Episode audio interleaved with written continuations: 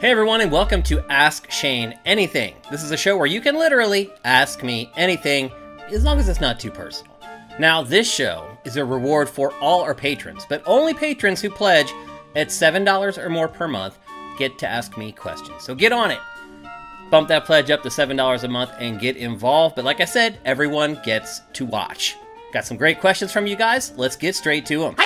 Our first question comes from Mountain Lifter on Sifted. Now, his question's a little longer than what we could fit in the graphic. I'm going to read the whole question, but the graphic's just going to have the last part of it. As a 37 year old engineer, I find myself thinking you don't know what you are talking about when I encounter fresh graduates or engineers with fewer years of experience. Funnily, I was at the receiving end of this attitude when I was starting out in my 20s, and at that time, I thought older engineers were inflexible, unwilling to think out of the box or learn new ways of doing things.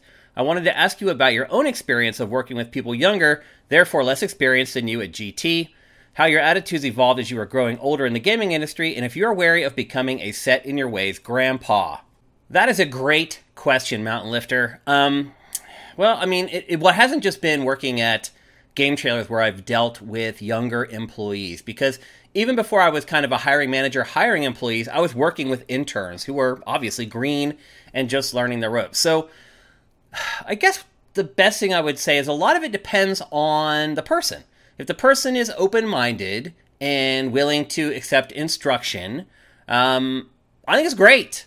I think once you establish a relationship with an employee, that opens the door for the back and forth where you can learn from each other. Um, and as a manager, I've always had an open door policy. So if any of my employees feel like they're having issues with me or anyone else on my staff, they can come in and they can talk to me about it. I make sure that they know that day one on the job. I don't want anyone to feel intimidated coming in to talk to me about anything. Well, obviously, they don't need to come and talk to me about personal stuff, but at least work related things. So I think having the open door policy, making fee- people feel like um, they have a voice and that myself as a manager has an open mind and is willing to listen to new ideas. I think that symbiotic relationship is what makes good companies, honestly. I think you need to have that back and forth. You need the perspective of the younger person coming in who maybe isn't jaded by a lot of the things that the workers who have worked in that business for a long time might be jaded by.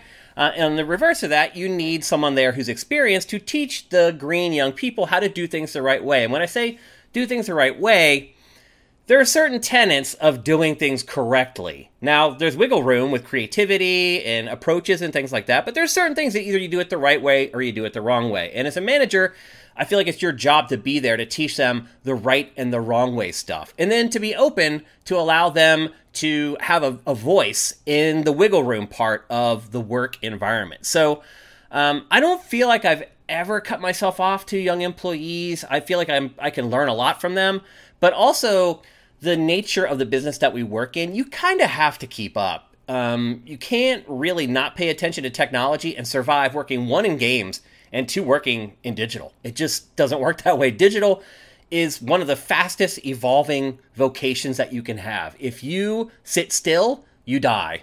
It's basically you're basically like a shark when you work in digital. So um, I don't think anyone would last very long in this industry if you are not open to working with younger folks.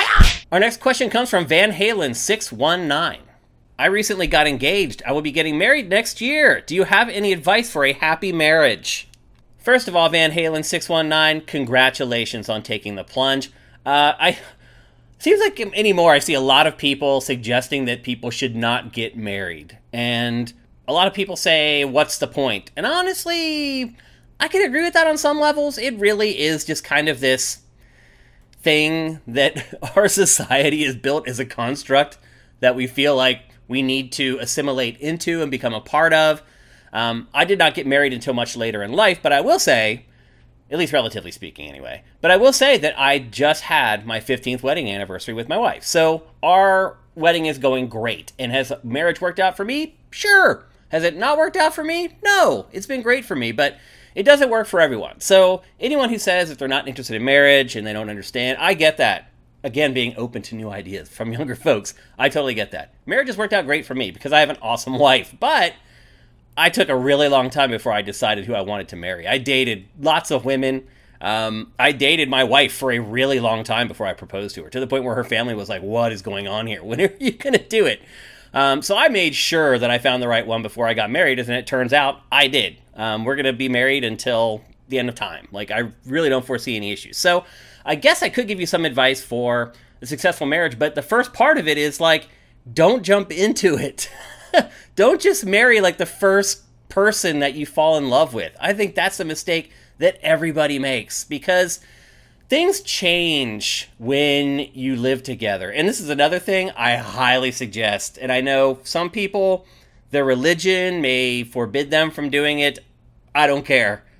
I highly recommend living with the person before getting married because it's so easy to put on airs when you're just going out on dates all the time and you just have like one or two days a week where you have to be on it.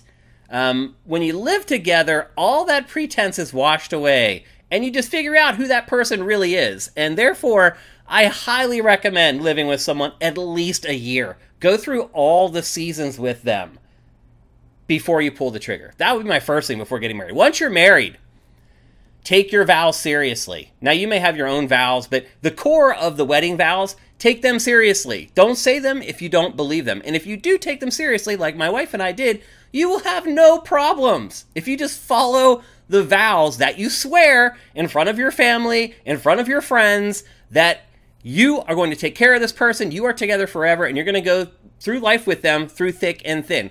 There's going to be thick, there's going to be thin. Are you going to survive through the thin? That's the X factor. And again, I think living with someone a year before you decide to pull the trigger on marriage is something that will help with that. So that's the first thing. Just take your vows seriously. And second of all, I would say be, prepared for a couple curveballs. There's going to be a couple things, even if you've lived with your significant other for a year, there's still going to be things that come up that you're like, whoa, wow, that caught me off guard. Just expect those and don't freak out when they happen. Take a step back, take a deep breath, say, we're committed to each other.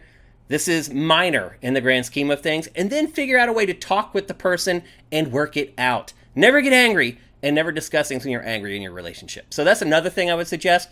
And then number three is just be good to the person. You'll, you'll be shocked at if you treat people well, how well they will treat you in return. And that's the whole idea of a marriage, the symbiotic relationship, the back and forth. So three rules to marriage those are the three i would give you but most importantly just make sure that they're the right one before you get into a marriage and our next question comes from joaquim dragoon with ai becoming more advanced as seen with ai created art do you think that game development will ultimately benefit from ai doing some of the work do you think it's bad for creativity perfect timing for this question because of late I have been diving into ChatGPT a little bit. I don't have time to really mess with it. I've watched a couple YouTube videos of kind of how to work with it, and so I've just been kind of fiddling when I have a couple minutes here and there. Haven't really used it to its fullest, but I have watched some videos of people who have, and oh my gosh. Oh my gosh. I can see why you're asking this question because if you watch any video of somebody using Chat GPT that really knows what they're doing, it's freaking mind blowing. And you look at some of the art, like you're talking about how AI art, a lot of you can just go to this website, pay some money, and they'll give you these gorgeous, like hand drawn portraits of yourself or whatever else you wanted to, to make. And the art is stunning. And it has to be frustrating because, look, I know some people who went to art school, and no joke, I could draw or paint better than them after they graduated. And some of those people who maybe decided they wanted to be art students, but art wasn't really their calling, I could see where they might be a little salty because the AI art is better than the art that they're creating. So I don't think AI is a threat to people who are really talented. I think AI is a threat for the people on the margins who maybe aren't the best at what they're doing. Um, and that trickles over to everything. It's really scary. Like, it can do almost anything. Like, it can write for you. And it's very hard to tell that some AI wrote it and a human didn't write it. That's incredible. All on its own. Writing is one of the most complex things that the human mind does. And for an AI to do it and be able to fool me into believing that a human actually wrote what it's writing, that's amazing. We already talked about the art. Mind blowing. Like, just to be able to tell somebody, like a, a computer, something just completely insane. Again, like a Mad Lib or whatever, where you're just inserting random nouns and adjectives into a sentence. And for it to create something out of that, it is mind blowing. I mean, it's a little scary. I'll be honest with you. And if you're an artist, I can see why, even if you are on the fringes, you might be scared because some of the stuff that AI is cranking out is awesome. So Is it a threat to artists in general? A little bit, but it's mostly a threat to people who aren't really good at what they do. Now, I think the advantage to this is that you can automate a lot of mundane tasks. For example, uh, let's say you run a website and you're just rewriting press releases or whatever. Why would you waste your time doing that anymore? Just put the press release into Chat GPT, let it spend five seconds writing the thing, and then just copy edit it really quickly and move some things around, and there you go. So it can automate mundane things, not just with writing though, but with game development as well. I have already watched a video where a guy just talked or just typed in commands to ChatGPT and built a game. It built a game all on its own. And it was simple. It's like a 2D Atari 2600 level game, but it's going to get better. So, yes, absolutely. Can it do things like populate a landscape with trees and rocks and shrubs and things like that? Yes, it can.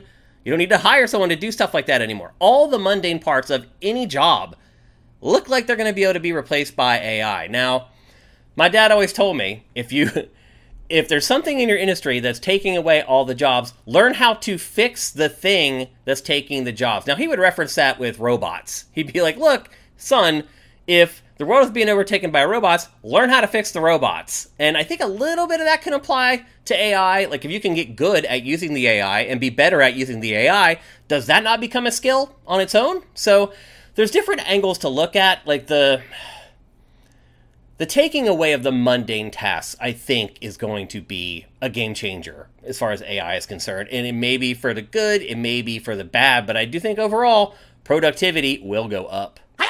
Our last question for this episode comes from Derek D111. This is the first time, at least that I can remember, that all three of the console makers have first party Game of the Year contenders Zelda, Starfield, and Spider Man 2. Which do you think will sell the best? And to make it somewhat comparable, consider it a sale if someone gets Starfield on Game Pass but puts more than three hours into it. Okay, Derek, I gotta say that your last little caveat there kind of ruins the experiment. Because if you're gonna say someone who spent $15 a month spent three hours with the game, that means that they would have spent $70 on the game? I don't agree with that. So I'm just gonna tell you right now, I'm just gonna disqualify that. And what I'm gonna do is I'm going to look at it as if Starfield were sold at retail and you couldn't get it for basically $15. So I think that's the more fair way to do it. I understand what you were trying to do there. I just think there's a better way to approach this. So you're right. Um, all three of the big three have a chance at publishing the game of the year this year. And it's rare, but it's it's happened many times before. Um, but this year, you, are right. We got some ringers here. So I'm going to take it game by game. Um, let's start with Zelda. Zelda, probably the game we know the least about. I don't know Star. We don't know a lot about Starfield either, to be honest. Um, but it's probably Zelda's probably the one we know the least about as far as what the game itself is. The last Zelda, Breath of the Wild, was the best-selling Zelda ever. First of all, which is a big deal. Um, but also just a sales juggernaut in general. To sell over 20 million copies, that's just that's a whole other tier that very few games hit. So it was a big smash hit for Switch, and now Think about the install base of Switch, how much bigger it is. Now, what's working against Zelda is that traditionally the first Zelda of every console generation sells like gangbusters, and then the second one sells about half of that. I do not think that that is going to happen this time. I think that this game may not sell as well as Breath of the Wild, or it will get to the same sales as Breath of the Wild, even though there may be some fatigue there. So, I think it's going to sell really well. I think it'll sell 15 million pretty much easily first couple months, and then it'll be a steady seller after that. And then I think a lot of it will depend on whether there's a specific version released for the next Switch or whatever Nintendo's next console is, or if there it'll just be playable on the new console. A lot of that will depend on what kind of legs it has because once Nintendo turns a page for that new console, most consumers are as well. So that could affect sales of it. But overall, I think it's going to do very, very well. Um, okay, we'll talk about Spider Man 2 next. The first Spider Man from Insomniac was a PlayStation exclusive. It did very, very well. It sold 13 or 14 million copies fairly quickly. Um, now, this is a PlayStation 5 exclusive, which makes a difference because the install base for PlayStation 5 isn't gigantic. Now, it is roughly the same as the install base was when the first Spider Man came out, and it did very well. And I would say as well that the appetite for superhero stuff and Marvel stuff doesn't seem to subside as much as, say, a Zelda does. I don't know why. It's just the way it is. Maybe some people that are Marvel fans don't pick up the first one. They do pick up the second one because overall, let's be honest, there's more Mar- Marvel fans than there are fans for something like Zelda. I know some people may argue about that, but that's just my opinion. Um, so, Spider Man 2, oh man, that's tough. I'm guessing it sells ultimately higher than the first game because I also think that this game is going to get a higher review score. I think it's going to get over a 9, whereas the last one was like mid to high 8. Um, I think this will score higher, and I think that will help generate some sales. But also, I just think that there just haven't been a lot of exclusives for PlayStation 5 that are built just for the PS5. Sony's been double dipping. So I think that'll give it another little nudge. So again, I expect Spider Man 2 to sell very, very well. Now, finally, Starfield. And I left that last on purpose because it is an anomaly, and we do have like a special rule that we're following to predict sales for Starfield. Um, I would argue that Starfield, as I'm sitting right now, is probably going to sell the least of the, of the three. If it were for sale for 70 bucks. One, because it's a brand new IP that no one's ever heard of. Two, looking at Bethesda's track record for its game releases, a lot of times it releases games that are buggy or unfinished, and so its review scores could come in significantly lower than Zelda or Spider Man. Could get a perfect 10, but it could also, it has a higher probability of not scoring as high as the other two games. So I predict this Starfield, if it were just a retail game, would sell the least of the three. Now I have to decide between Spider Man and Zelda. Hmm, that's a tough one. I mean, I guess ultimately, I'm just going to go with the math. And the math says that Zelda is going to be the best selling game of the three. There's just so many Switches out there. And I do realize that, and even my nephews and my nieces, they're really into playing like Zelda and Mario. They're into playing stuff like Fortnite. Um, and so, you know, I like my nieces and nephews aren't excited for the new Zelda. They're not talking to me about it. They're still worried about where their next V Bucks card is coming from. So, um, I do think Zelda will sell the best. Which game will become game of the year? It's going to be Zelda. Unless Zelda is a complete travesty, it's going to be Zelda. If if the game is even a little bit better than Breath of the Wild, and all these journalists gave Breath of the Wild perfect tens already, how are they even going to score Tears of the Kingdom? They're going to give it an 11 or a 12. Um, so I think Zelda right now has the inside track for Game of the Year. I think it also probably has the inside track to be the best selling game of 2023. All right, that's going to do it for this episode of Ask Shane Anything. Once again, thanks to everybody who pledges at $7 or more per month. Thanks to you guys, this show is possible. Now, as always, everybody gets to watch the archive. If you do want to take part and ask me questions for the next round, make sure you bump up that pledge to $7 a month or more. We'll see you again real soon.